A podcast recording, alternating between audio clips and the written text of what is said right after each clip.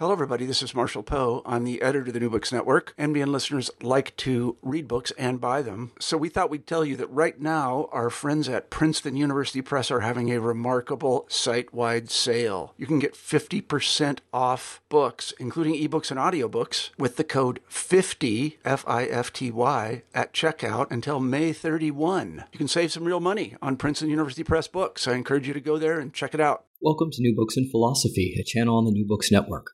I'm Malcolm Keating. Today we'll be talking to Eberhard Guhe, author of An Indian Theory of Defeasible Reasoning, The Doctrine of Upadhi in the Upadhi Darpana, published in 2022 by Harvard University Press. A note about this conversation due to some technical difficulties between Singapore, where I'm located, and China, where Eberhard is, we're going to be doing something a little bit unusual.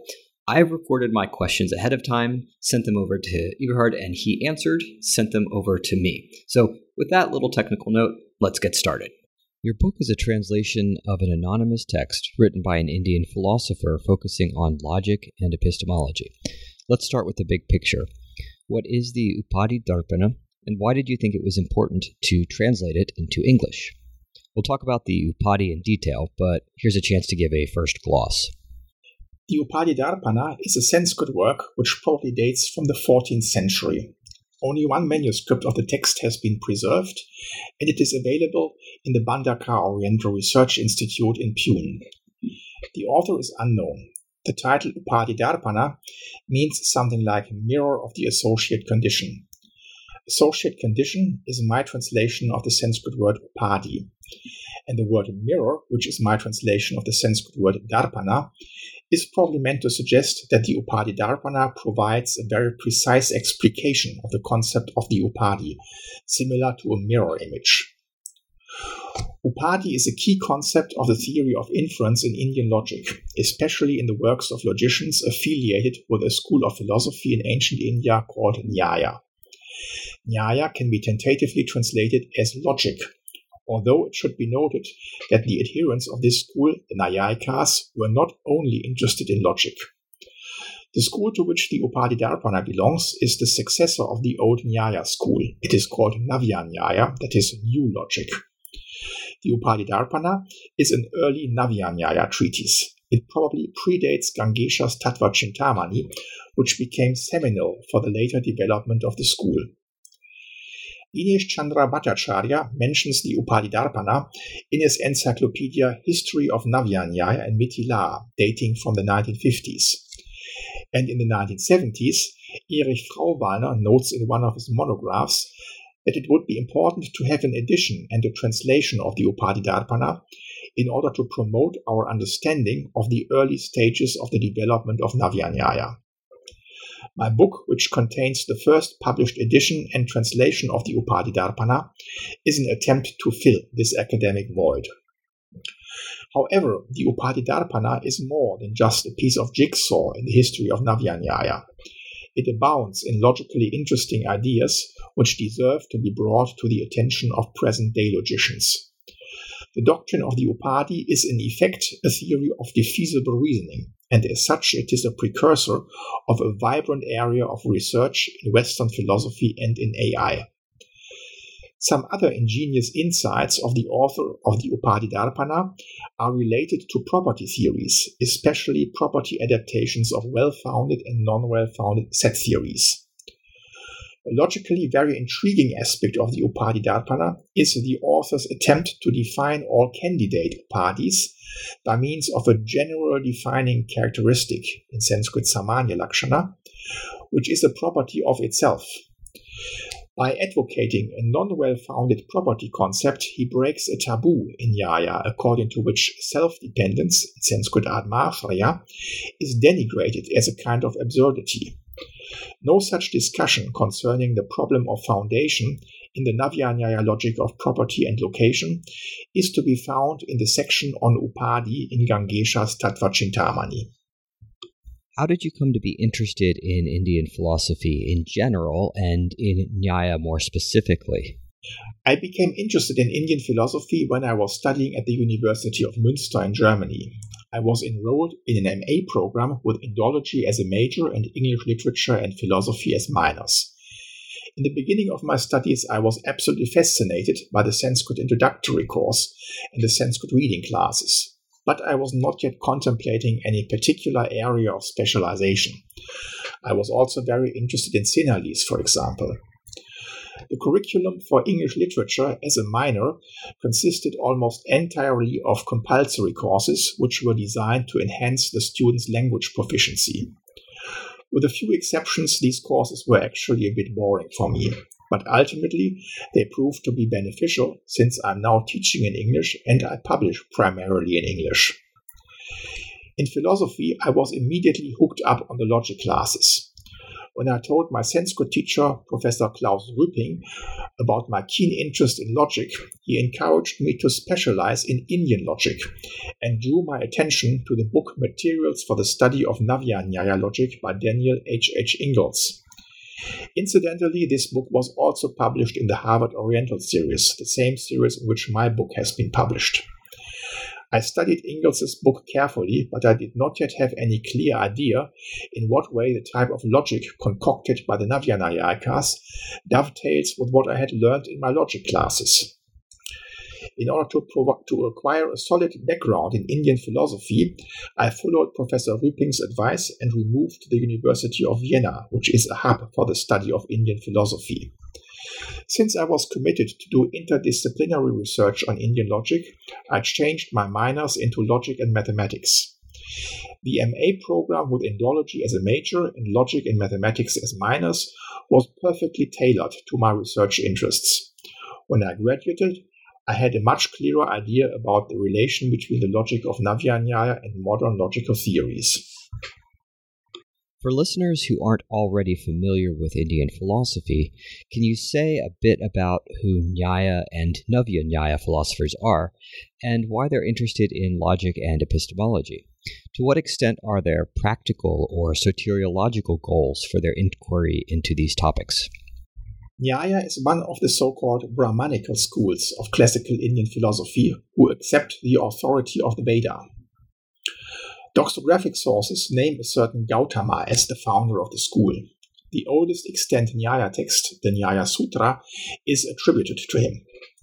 It dates from around 200 of Common Era and probably derives from a conflation of a theory of debate with a simple doctrine of final release and some metaphysical tenets.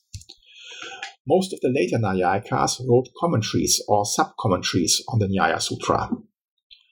Logic, epistemology, and metaphysics became the key concerns of the school. As realists, Naiyayikas postulated the existence of universals and substances, like, for example, selves. They are proponents of a system of ontological categories, which they had inherited from their sister school, the Vaisheshika, and which was under constant attack from the Buddhists. Nyaya is also noted as a school of philosophy who fabricated sophisticated arguments for the existence of a Hindu god, thus rivaling atheist philosophers like Buddhists and Mimamsakas, that is, Hindu ritualists. Navya Nyaya, which we may tentatively translate as New Logic, is the name of the successor of the old Nyaya school. The beginnings of Navya Nyaya date back to the 12th or 13th century, with authors such as Shashadhara and Manikanta Mishra. There is, however, good reason to believe that the advent of Navya is already foreboded in the works of Udayana, 11th century, who is mostly still considered to be a representative of the old Nyaya school. Gangesha's magnum opus Tattvachintamani, 14th century, was seminal for the development of the typical style of the Navya approach to logical and epistemological issues. The school reached its peak in the works of authors such as Raghunatha Shiromani, 16th century, Jagadisha and Gadadhara, 17th century, and has remained active through to the present day. Although the scholarly work of contemporary Navyanayakas is mostly confined to exegetical endeavors. A major concern of the Navya Naiyayikas, which distinguishes them from representatives of the old Nyaya school, consists in their effort to analyze relations with utmost precision. This preeminence of relations in the Navya-Nayaka's analysis of the objective content of verbalized and unverbalized cognitions was conducive to a more abstract worldview. Instead of focusing on concrete particulars as the members of a relation, Navya-Nayakas used to highlight the importance of relations themselves as integrative components of empirical reality, while conceiving of the relata as varying instantiations. Thus, they were able to formulate law like statements. Some of them are equivalents of well known theorems in modern mathematical logic, such as, for example, De Morgan's laws. The Upadhi Darpana also deals at length with a problem concerning a particular relation, namely the relation between a property and its locus. What induces the author to think about this relation is the question whether the property which he regards as a defining characteristic of the upadhi can be a property of itself. Does the assumption of self resident properties lead to any inconsistencies? A similar issue, the so called problem of foundation, has been raised in mathematics with regard to the question whether a set can be an element of itself. This close affinity to problems discussed in modern formal or mathematical logic distinguishes Navya from all other schools in classical Indian philosophy. What is the Nyaya conception of the five membered inference? You talk about this in relationship to deduction and induction, monotonicity and non monotonicity in the book. Perhaps you can explain how you understand it as relating to these categories. Um, and an example of a good inference would help. The so-called five-membered inference consists of the following five members. A thesis, three members which are supposed to corroborate the claim formulated in the thesis, and a conclusion which restates the thesis as a result of the inference. Here is the stock example of a five-membered inference. First member, this mountain possesses fire. Second member, for it possesses smoke. Third member, whatever possesses smoke possesses fire, like the kitchen. Wherever there is no fire, there is also no smoke, such as in a big lake. Fourth member, this mountain is so, that is, it possesses smoke as a token of fire. Fifth member, therefore it is so, that is, the mountain possesses fire. In this example, the mountain functions as the subject of the inference. Fire is the probandum, a property which, according to the first member, can be proved to be present on the subject of the inference. Smoke is the probans or prover, a property whose presence on the subject of the inference is an established fact according to the second member of the inference. The probans functions as an indicator of the probandum, According to the third member, this is possible because there is a universal relation called pervasion in Sanskrit vyapti between the probans and the probandum in the sense that every locus of the probans is a locus of the probandum. The reference to examples in the third member indicates that the cognition of a pervasion involves an inductive generalization. The cognition is supported by wide experience of positive correlations, such as smoke and fire on a kitchen hearth, and negative correlations, such as absence of smoke on a lake where there is absence of fire. Thus, the cognition of a pervasion is the result of an extrapolation from certain known cases. That is, it involves an inductive leap to all unobserved cases, past, present, and future, including the case at issue in an inferential situation.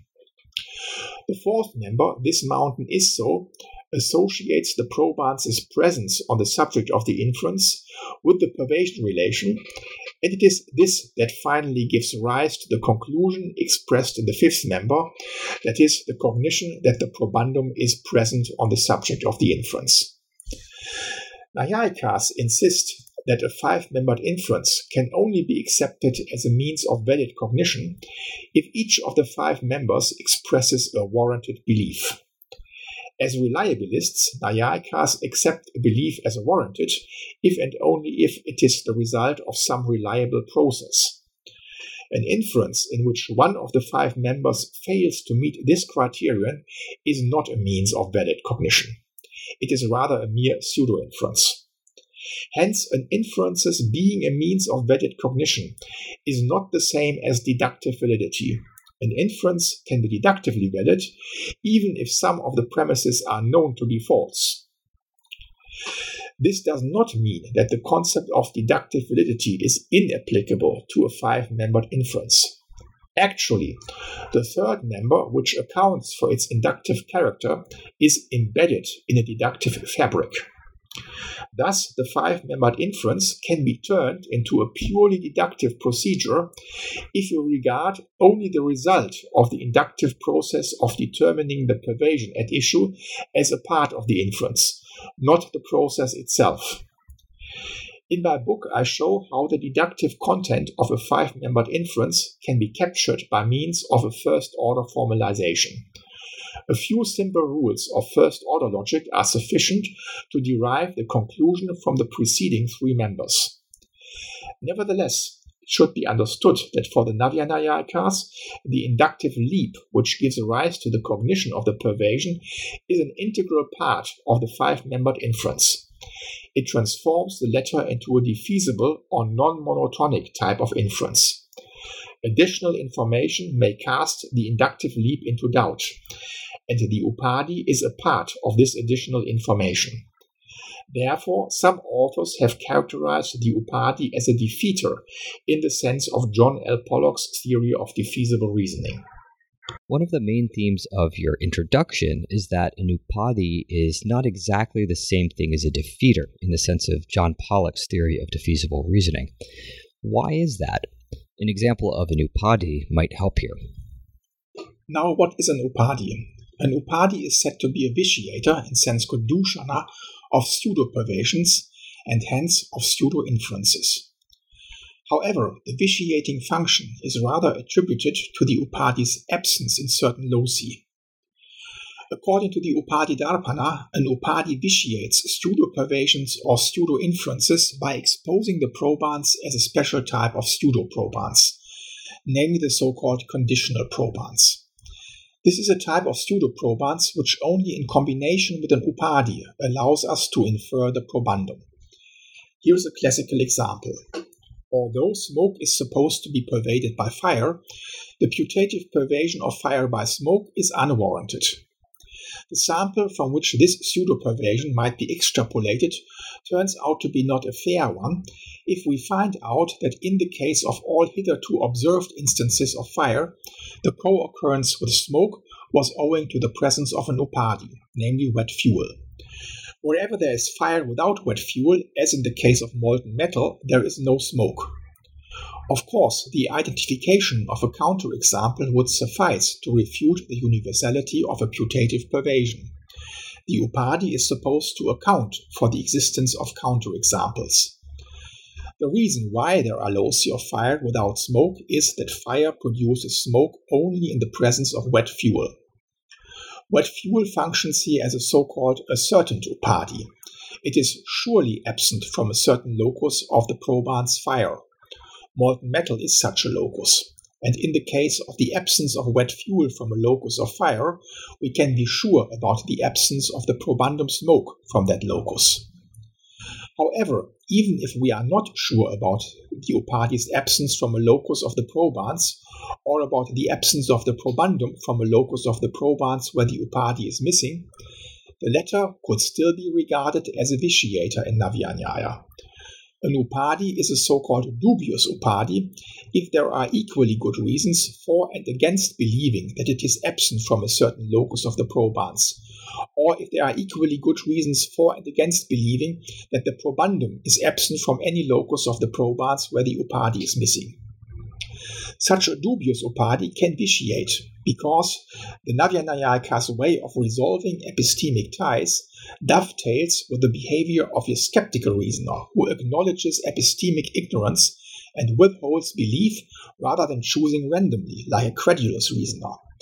Thus, the dubious upadhi vitiates in the sense that it mandates not to draw any conclusion, neither the conclusion which consists in the pervasion at issue and which is inferred from the claim of evidential support as a premise, nor the conclusion expressed in the fifth member of an inference.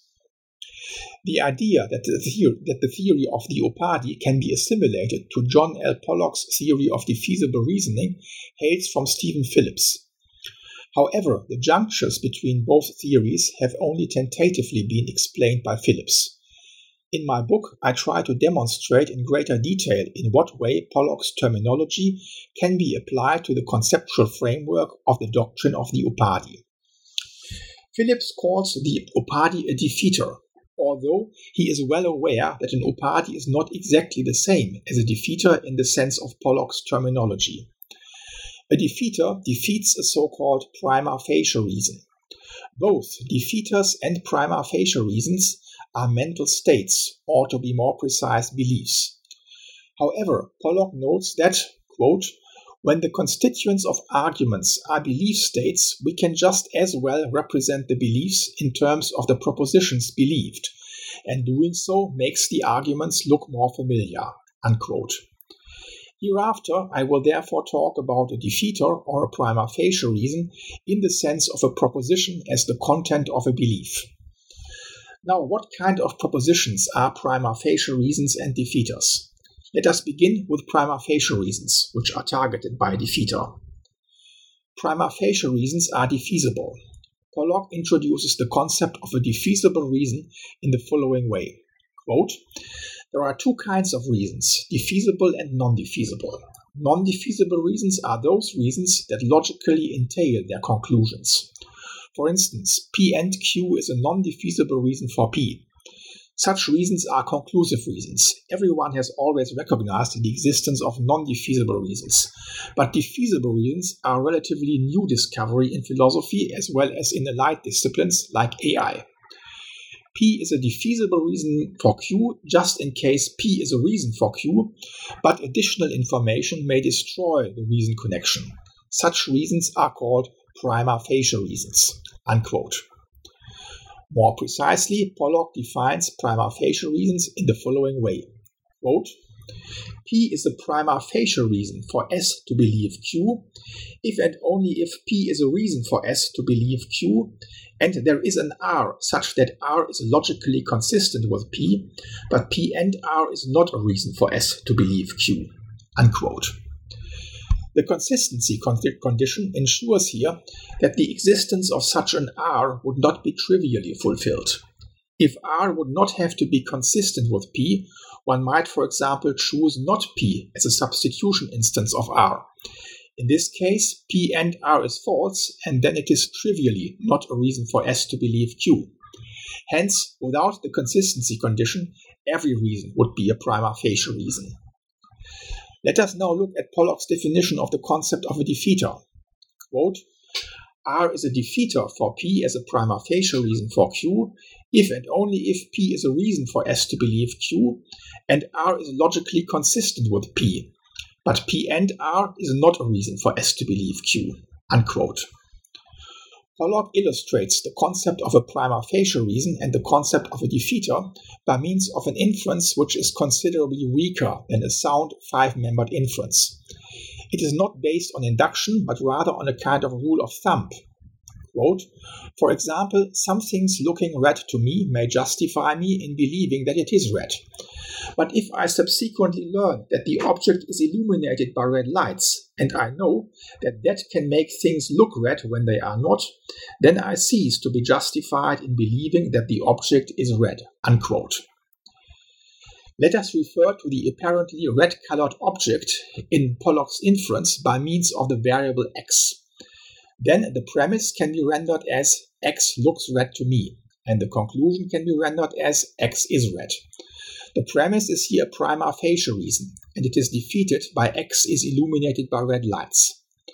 In order to function as a defeater, this proposition needs to be conjoined with a background information, which can be rendered as being illuminated by red lights can make things look red when they are not. Now it is obvious that something like wet fuel, the stock example of an upadhi as a vitiator of the pseudo pervasion of fire by smoke, cannot be a defeater. It is neither a proposition nor a belief. Nevertheless, there are two genuine equivalents of a defeater a la Pollock in the theory of the Upadhi. Namely the proposition there is a locus of the probans where the upadhi is missing, and the proposition the inferential subject is a locus of the probans where the upadhi is missing. The upadhi is only a part of these propositions, and it is the upadhi's absence which defeats, not its presence. Both propositions can serve as defeaters of the claim of evidential support as a prima facie reason from which a pervasion is inductively inferred. In order to function as defeaters, they have to be conjoined with the background information.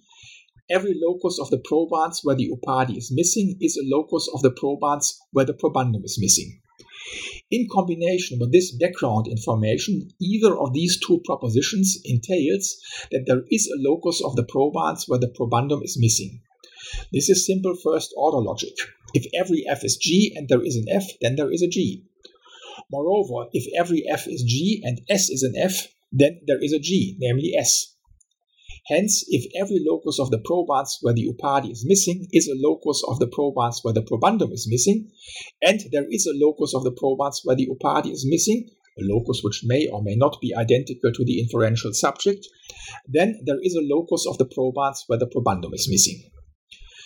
The existence of a locus of the probans where the probandum is missing contradicts the assumed pervasion, which is inductively inferred from the evidential support as a prima facie reason. Hence, either of the two above mentioned propositions is actually a defeater of this prima facie reason, since the conjunction of either of them with the background information and the prima facie reason is no longer a reason to believe the conclusion which consists in the pervasion at issue. Nevertheless, the conjunction of either of the two propositions with the background information is consistent with the claim of evidential support. This means that the proposition there is a locus of the probans where the upadhi is missing, and the proposition the inferential subject is a locus of the probans where the upadhi is missing are defeaters according to Pollock's definition. Both propositions can also serve as defeaters of another prima facie reason, namely the prima facie reason which consists in the conjunction of the second and the third member of a five membered inference. These two members are all that is needed to infer the fifth member, the conclusion of a five membered inference. Let us look at the stock example of a five membered inference. According to the second member, there is smoke fuming from the mountain. According to the third member, there is a sample of objects which exhibit the co-presence and the co-absence of smoke and fire, and from this evidential support we infer inductively that smoke is pervaded by fire. The fourth member is, an, is only an intermediate step. It restates the second member and conjoins it with the observation that the mountain is an instance of the pervasion of smoke by fire. Thus, it follows deductively from the second member and the conclusion of the inductive inference in the third member by means of universal instantiation and conjunction introduction. The fifth member follows deductively from the fourth by means of conjunction elimination and modus ponens. Thus, the fourth member is an indefeasible reason for the fifth. However, the conjunction of the second and the third member is a defeasible reason for the fifth because of the inductive inference which is a part of the third member. Now, here is the context in which such a prima facie reason is defeated by means of the above mentioned type of propositions. Let us assume that an agent A observes fire on a distant mountain in the dark and concludes that there is also smoke hidden in the dark. He relies on the five membered inference as a knowledge source. However, A's inference involves the pseudo-pervasion of fire by smoke. Hence, against the backdrop of the information that every locus of fire where wet fuel is missing is a locus of fire where smoke is missing, the above mentioned propositions with wet fuel as the upadhi defeat the conjunction of the second member, that is, there is fire on the mountain, and the third member, that is, there is a sample of objects which exhibit the co-presence and the co-absence of fire and smoke, and the pervasion of fire by smoke is inductively inferable from this evidential support. The consistency condition in Pollock's definition of a defeater is not violated. The conjunction of either of the two defeaters with the background information entails that there is a counterexample to the pervasion of fire by smoke, which may or may not be identical to the mountain. This is nevertheless consistent with the third member, which merely claims that the pervasion of fire by smoke is inductively inferable from a sample of evidential support. Moreover, if the prima facie reason is conjoined with either of the two defeators plus the background information, it is no longer a reason to believe the conclusion, which consists in the fifth member, there is smoke on the mountain. In the light of the background information, the defeater, the mountain is a locus of fire where wet fuel is missing, even entails that the conclusion is false. In the light of the background information, the defeater, there is a locus of fire where wet fuel is missing, entails that fire is not pervaded by smoke. The fifth member may or may not be true, but since the defeater discredits the pervasion's function as a warrant, the fifth member appears to be unsubstantiated. So these are genuine defeaters in the sense of Pollock's definition. One may wonder whether there is any mentioning of such defeaters in the original sources. Actually, there is. Gangesha defines an upadhi in the following way quote, That is an upadi due to whose deviation from the probans, the probans deviates from the probandum. Unquote. Deviation is the antonym of pervasion, f deviates from G if and only if there is a counterexample to the pervasion of f by G. Gangesha's definition can be analyzed into two propositions.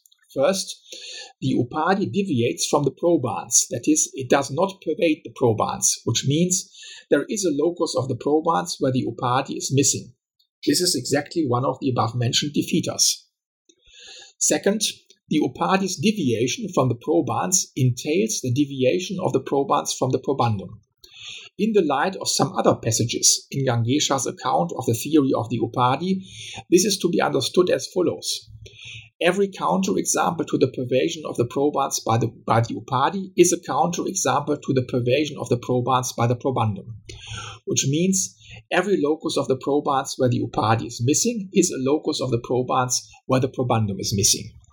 This is exactly the background information which warrants the functionality of the first part of Gangesha's definition as a defeater. What about the other defeater, that is, the proposition the inferential subject is a locus of the probans where the upadhi is missing? In the Upadhi Darpana, the author characterizes this proposition in such a way that it clearly functions as a defeater in the sense of Pollock's definition. Quote, if an upadhi is not present on this inferential subject, then it, that is the property of being a vitiator, amounts to the fact that the absence of that, that is the absence of the upadhi from the inferential subject, proves the absence of the probandum from the inferential subject. Because of the per- pervadedness by the absence of the probandum resident in that absence of the upadhi. Unquote.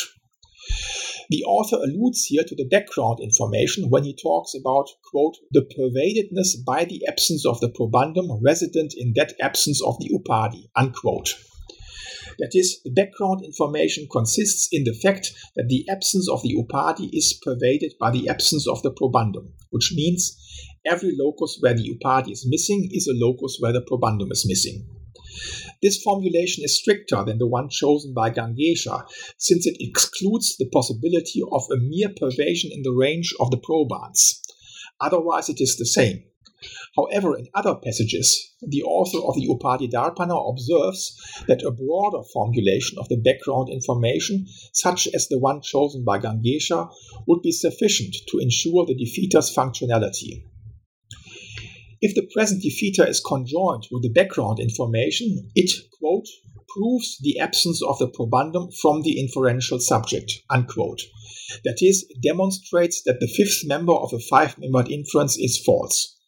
This is exactly the sense in which the present defeater defeats the prima facie reason, which consists in the conjunction of the second and the third member. You distinguish between rebutting and undercutting defeaters throughout. What is this distinction and how does it relate to the upadhi? According to Pollock, there are two types of defeaters. A defeater rebuts or undercuts a prima facie reason. He defines rebutters and undercutters as follows Quote, R is a rebutting defeater for P as a prima facie reason for Q, if and only if R is a defeater and R is a reason for believing not Q. Unquote. Thus, a rebuttal is a reason for believing the negation of the conclusion which is drawn from the rebutted prima facie reason. Quote, R is an undercutting defeater for P as a prima facie reason for S to believe Q, if and only if R is a defeater and R is a reason for denying that P wouldn't be true unless Q were true. Unquote. Denying that P wouldn't be true unless Q were true means to claim that P can be true even though Q is false. The undercutter attacks only the connection between the undercut prima facie reason and the conclusion which is drawn from the latter. Let us look again at Pollock's example X is red because it looks red to me. Pollock's defeater X is illuminated by red lights is an undercutter. Quote, this is a defeater, but it is not a reason for denying that X is red. Red things look red in red light too. Instead, this is a reason for denying that X wouldn't look red to me unless it were red. Unquote. In the theory of the Upadhi, we find both rebutters and undercutters. Let us first look at the defeater. The inferential subject is a locus of the probans where the Upadhi is missing. This defeater uh, rebuts the claim of evidential support as a prima facie reason for a pervasion. If it is conjoined with the background information, every locus of the probans where the Upadhi is missing is a locus of the probans where the probandum is missing. It entails that there is a counterexample to the pervasion at issue. Moreover, it rebuts the conjunction of the second and the third member of a five-membered inference as a prima facie reason for the fifth member. If it is conjoined with the same background information as before, it entails that the fifth member of the inference at issue is false. Let us now look at the defeater. There is a locus of the probans where the Upadhi is missing. This defeater also rebuts the claim of evidential support as a prima facie reason for a pervasion. If it is conjoined with the same background information as before, it entails that there is a counterexample to the pervasion at issue. Moreover, it undercuts the conjunction of the second and the third member of a five-membered inference as the prima facie reason for the fifth member. If it is conjoined with the same background information as before, it is a reason for denying that the conjunction of the second and the third member wouldn't be true unless the fifth member were true. The conjunction of the second and the third member may well be true, even though the fifth member is false. Even though we don't know who the author of this text is, we can place the text and its ideas in relationship to some other major thinkers. We'll also talk about logic and epistemology. What is different about this text in relationship to other important Nyaya philosophers like, for example, Udayana and Gangesha? The Upadhi is a kind of maverick treatise among the works of Naiyayikas and Navya Naiyayikas because it deals extensively with a topic which was totally neglected by other Upadhi theorists, namely the definition of the Upadhi by means of a so-called general defining characteristic, in Sanskrit Samanya Lakshana. This is a property of all candidate Upadhis. It excludes everything which can never be used as an Upadhi with respect to any inference. By advocating a general defining characteristic of the upadhi, which is a property of itself, the author of the Upadhi Darpana even breaks a taboo in Nyaya, since self-residence is an instance of self-dependence, Sanskrit Atmashraya, and self-dependence was regarded as a kind of absurdity in Nyaya. Apart from a general defining characteristic, the Upadhi Darpana also provides a so-called specific defining characteristic, Sanskrit Vishesha Lakshana, of the Upadhi. It characterizes an upadhi relative to a pair of probans and probandum. This is the standard way of defining the upadhi in Nyaya and in Navyanyaya. However, the specification of the upadhi's relation to probans and probandum was discussed controversially. Udayana's pioneering attempt to define the upadhi by means of a specific defining characteristic is mentioned in the Upadhi Darpana, but the author does not endorse it. According to Udayana, an upadhi has to meet the following two criteria. First, it does not pervade the probans. Second, it pervades the probandum. The first criterion, the non-pervasion of the probans, means that there is a locus of the probans where the upadhi is missing. Hence, the first criterion fits the profile of one of the before mentioned defeaters. the proposition expressing the Upadhi's absence in the locus of the probans may actually serve as a defeater if Udayana's second criterion is warranted. The second criterion, the Upadhi's pervasion of the probandum, means that every locus of the probandum is a locus of the Upadhi. This can be reformulated by means of the law of contraposition as follows. Every locus where the Upadhi is missing is a locus where the probandum is missing. If this is true, then it is also true that every locus of the probans where the Upadhi is missing is a locus of the probans where the probandum is missing. Thus, Udayana's second criterion implies the above-mentioned background information, which needs to be conjoined with the first criterion in order to ensure that the first criterion entails the non-pervasion of the probans by the probandum. The non-pervasion of the probans by the probandum is the negation of the conclusion which is drawn from the claim of evidential support as a prima facie reason and it accounts for the possibility that the first criterion may serve as a reason for denying that the conjunction of the second and the third member of a five-membered inference would not be true unless the fifth member were true. The fifth member can be regarded as the conclusion drawn from the conjunction of the second and the third member as a prima facie reason.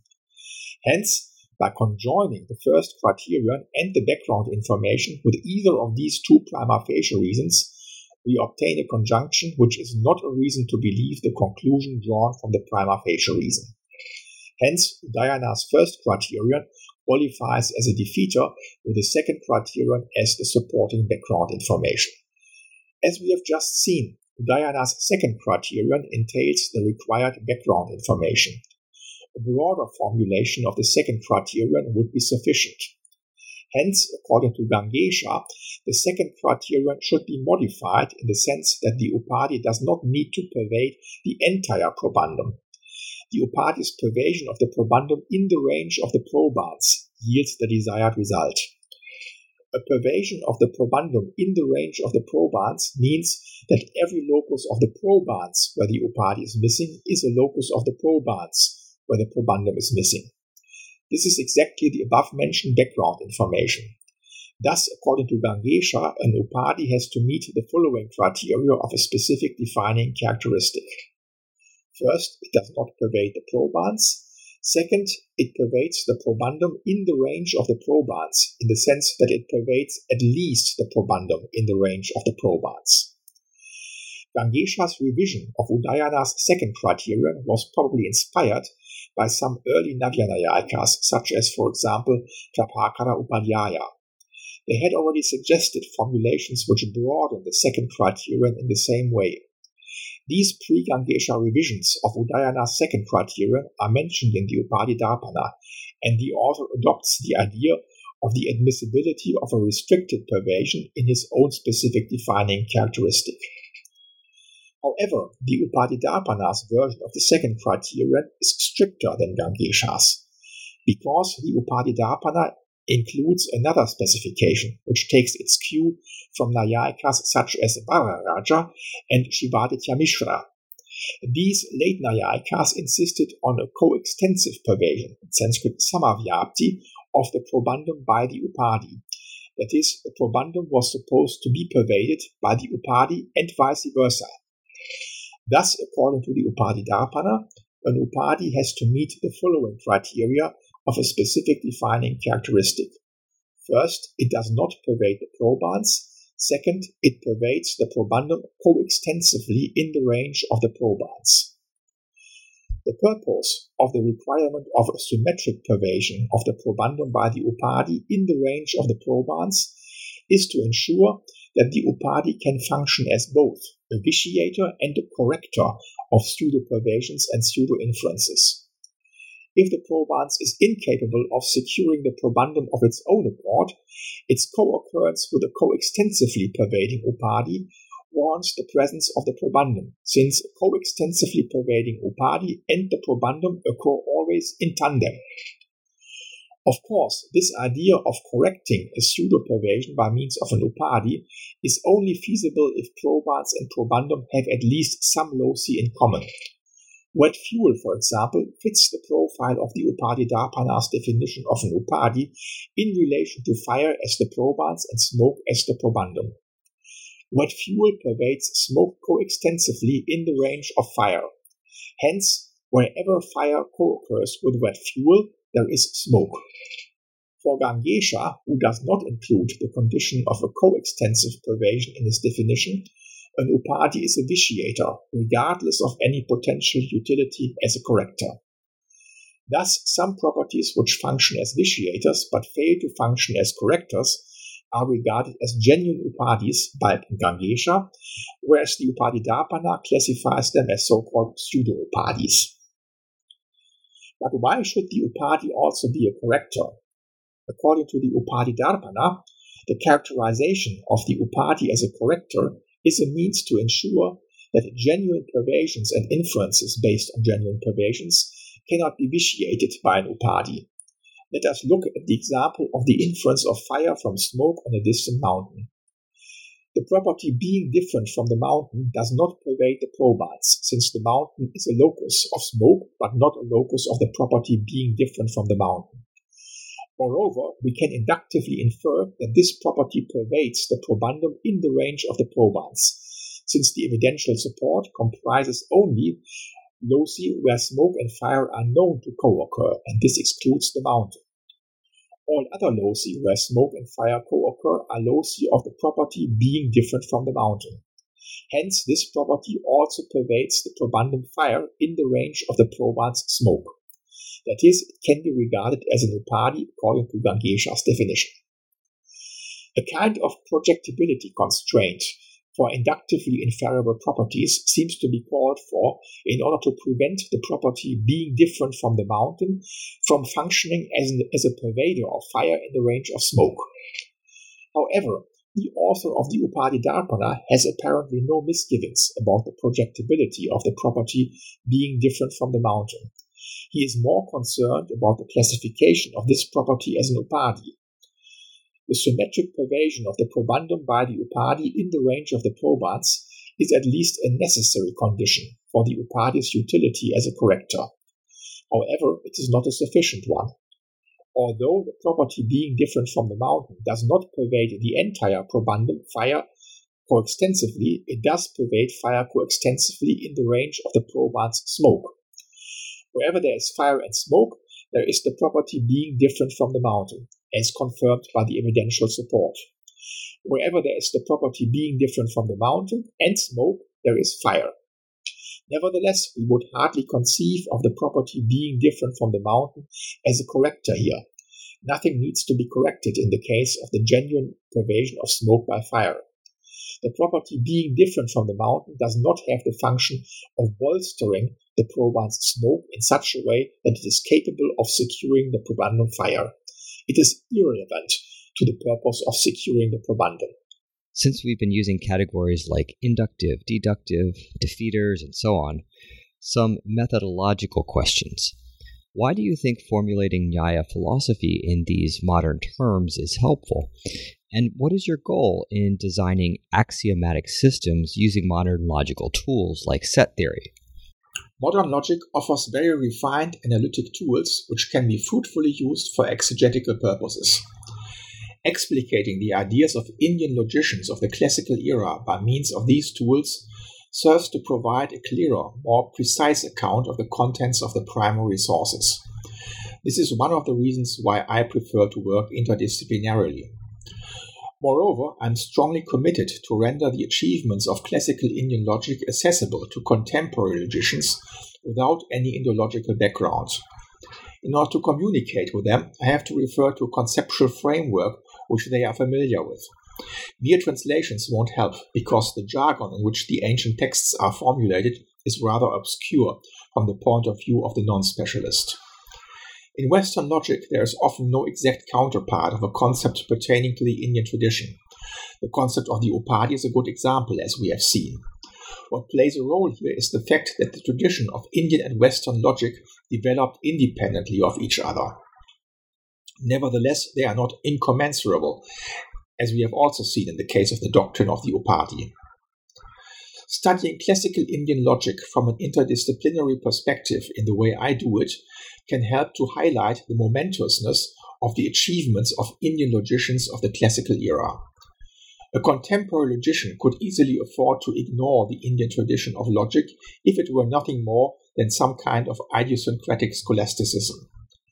However, now and again it turns out that the ideas of the Indian logicians of the classical era verge on highly advanced modern theories.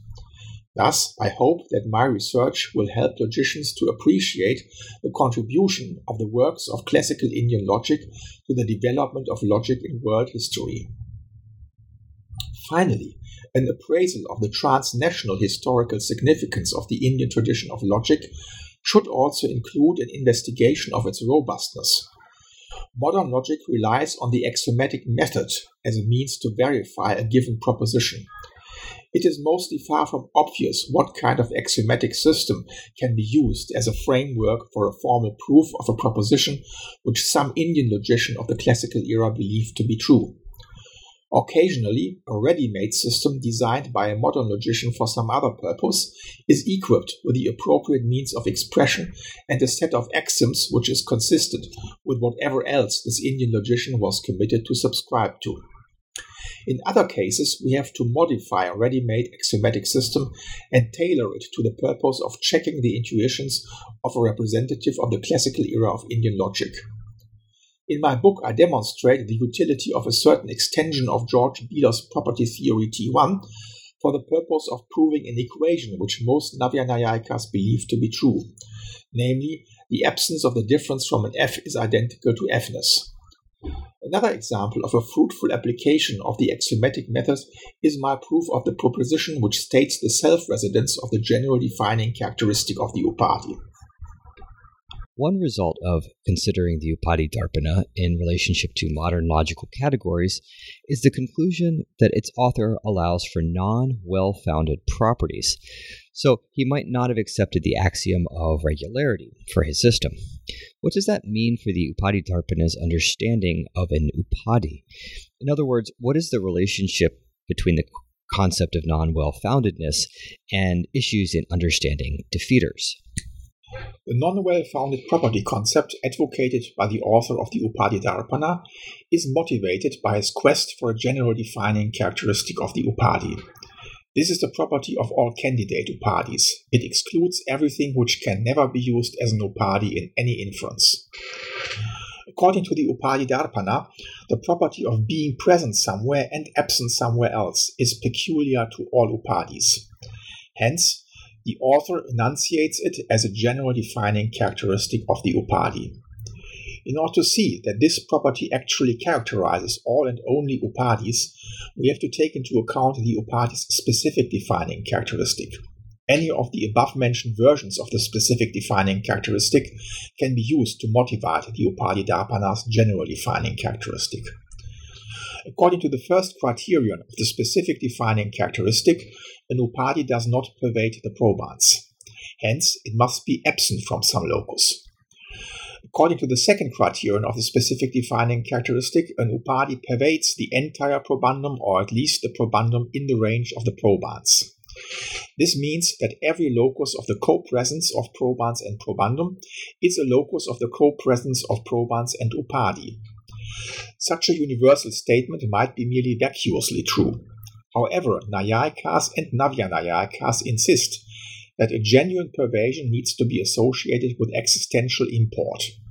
Hence, the Upadhi's pervasion of the entire probandum, or at least the probandum in the range of the probans, implies that there is a locus of the co-presence of probans and probandum. And this again implies that there is also a locus of the co-presence of probans and upadhi. For if every f is a g and there is an f, then there is a g. Since there is a locus of the co-presence of probans and upadhi, the upadhi is present somewhere. Thus, according to the first and the second criterion of the specific defining characteristic of an upadhi, an upadhi is something which is present somewhere and absent somewhere else.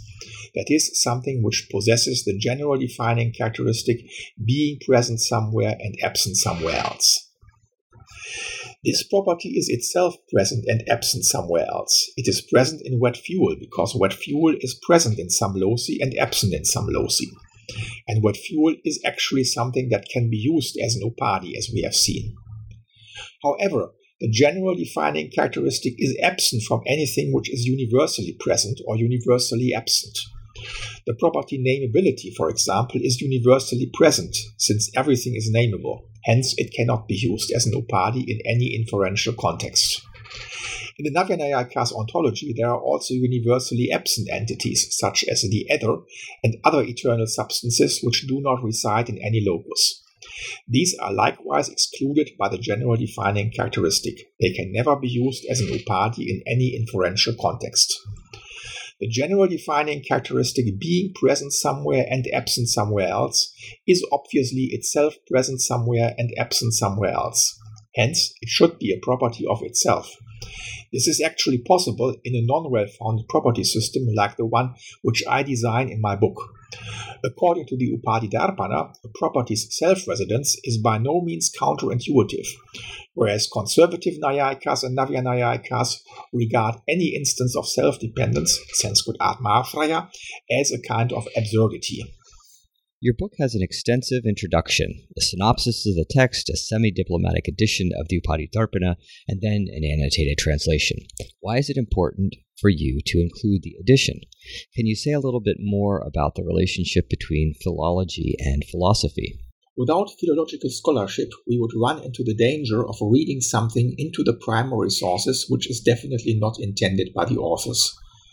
Reliable editions and translations of the works of classical Indian philosophy are a conditio sine qua non for an appraisal of the robustness and momentousness of the contents from a contemporary philosopher's perspective. Such an appraisal of the contents might be the ultimate goal of studying the primary sources. This is actually what I am particularly interested in. However, the philological groundwork is not just some kind of chore which needs to be done before we can start with the fun part, namely the interpretation of the texts.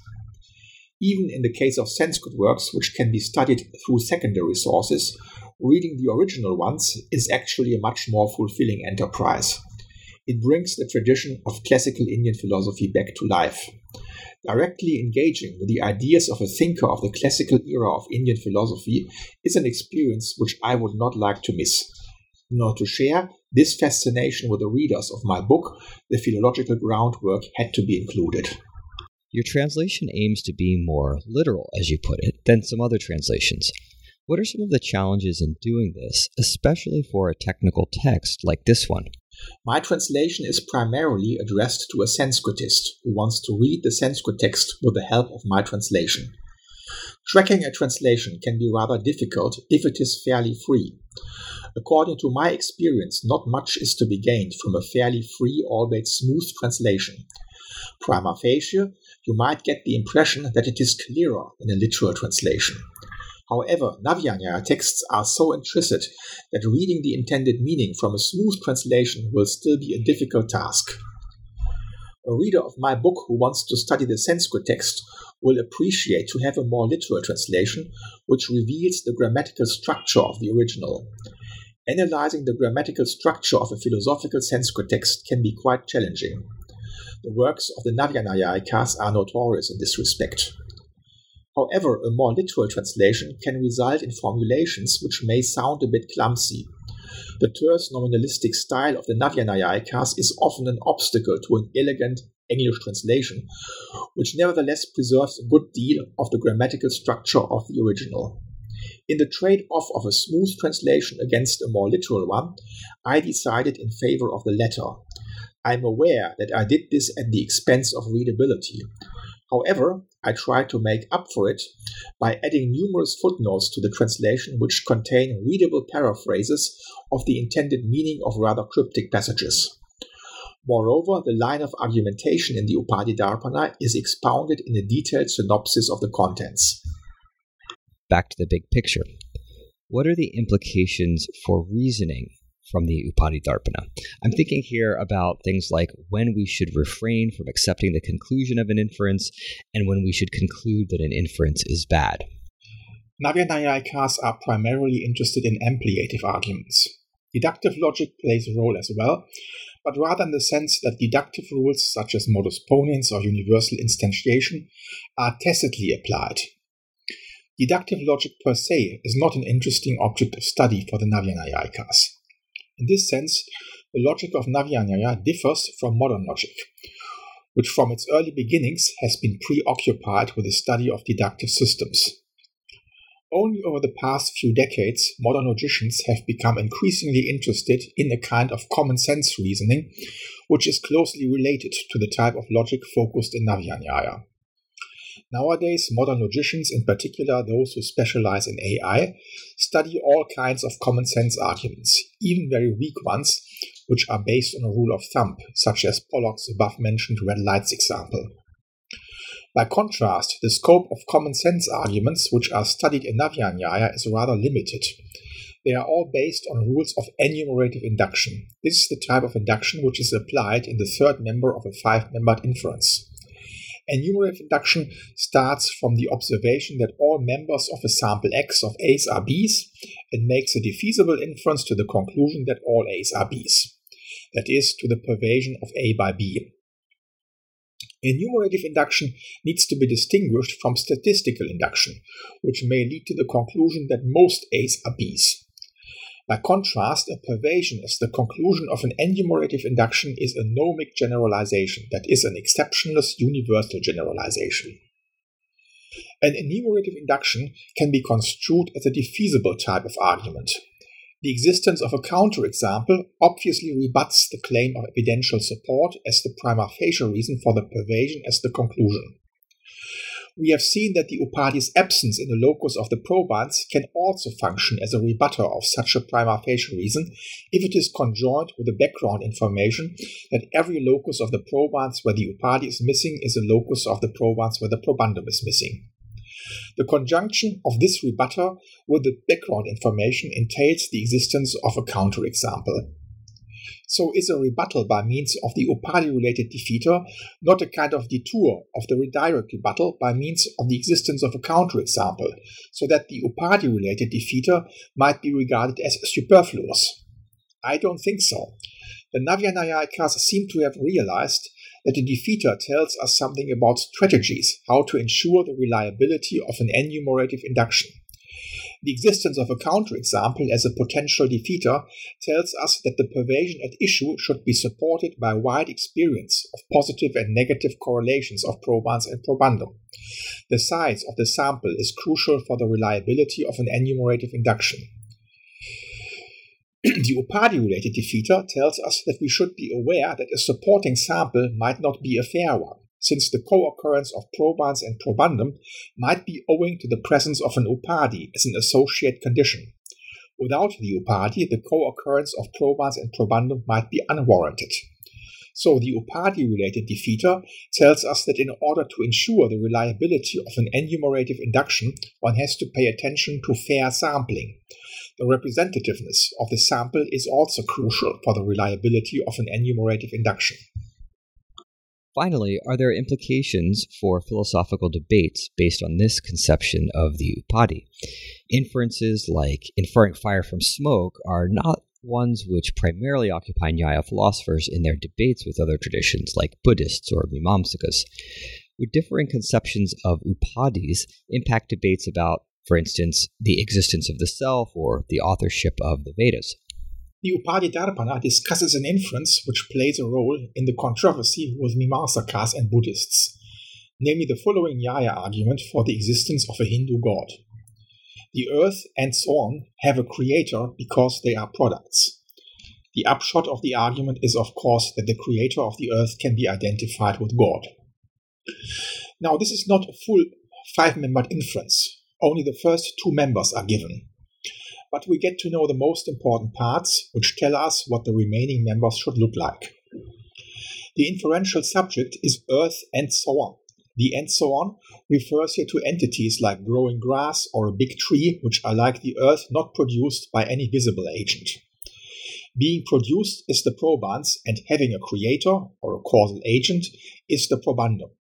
The pervasion can be rendered as whatever is produced has a causal agent. Artifacts which are produced by a visible agent serve as agreeing instances. An example would be a pot which is created by a potter. Eternal entities like the ether can serve as disagreeing instances. Udayana approves of this inference in his Nyaya Kusumanjali. Gangesha defends it as well, but he notices that it lacks precision. In his Tattva Chintamani, he suggests some modifications in order to make it watertight. But this need not concern us here. I will rather talk about a Mimamsa objection against the theological inference of the Naiyayikas. According to the Mimamsakas, the pervasion this inference can be vitiated by means of an upadhi, namely being produced by an embodied agent. Sanskrit Shariri Janyatva. Naiyayikas hold that the earth has a creator who may assume a body for certain purposes, but is essentially bodiless. So, from a Nyaya perspective, the non pervasion of the probans by the associate condition is warranted in this case. The earth is a locus of the probans being produced where the upadi is missing.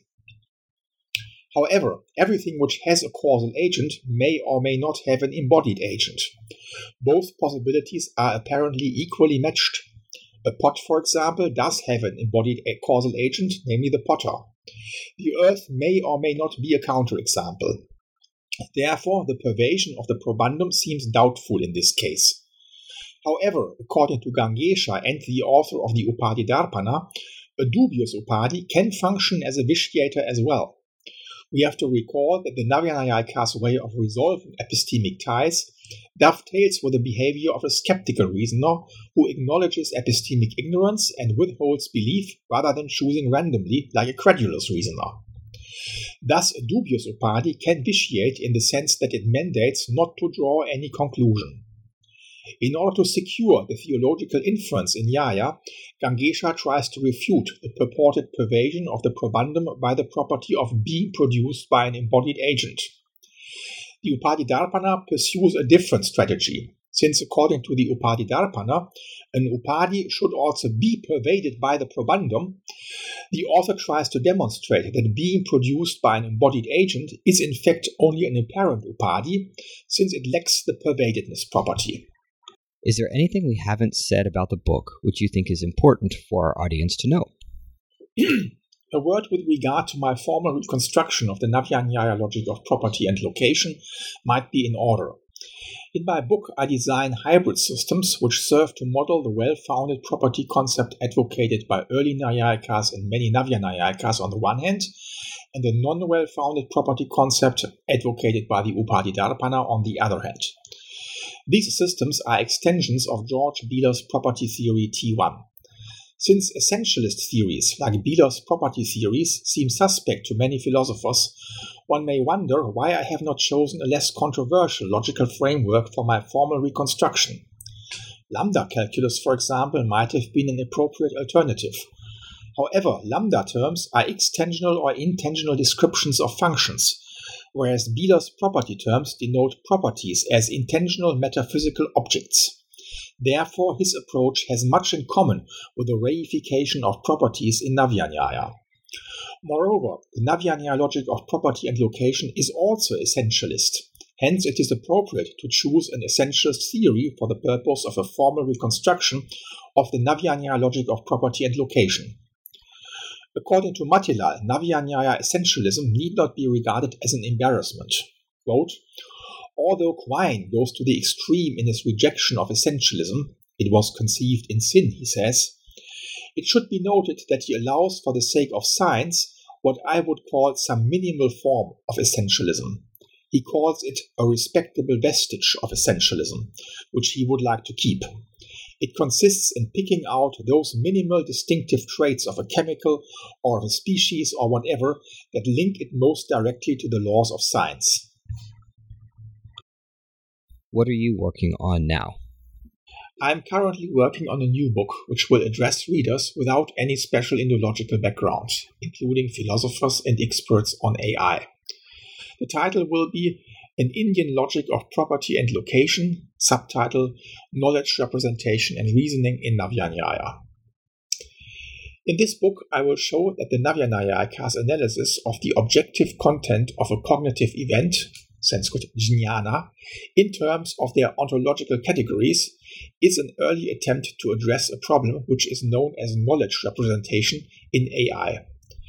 Navya-Naiyayikas actually analyze the content of every cognitive event in terms of a qualification relation between a property, the qualifier, and its locus, the qualificant. Surprisingly, they have found a way to pass the semantic content of questions and normative statements in exactly the same way. On the basis of their property location model, they even designed a theory of number, which is akin to Gottlob Frege's concept of number. My book will also be about an aspect of the five membered inference which I did not address in my previous book.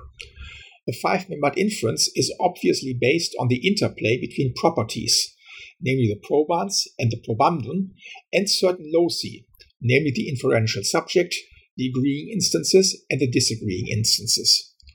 One of the main concerns of the Navya-Naiyayikas was to define the pervasion of the probans by the probandum in the sound inference. It can be rendered as every locus of the probans is a locus of the probandum.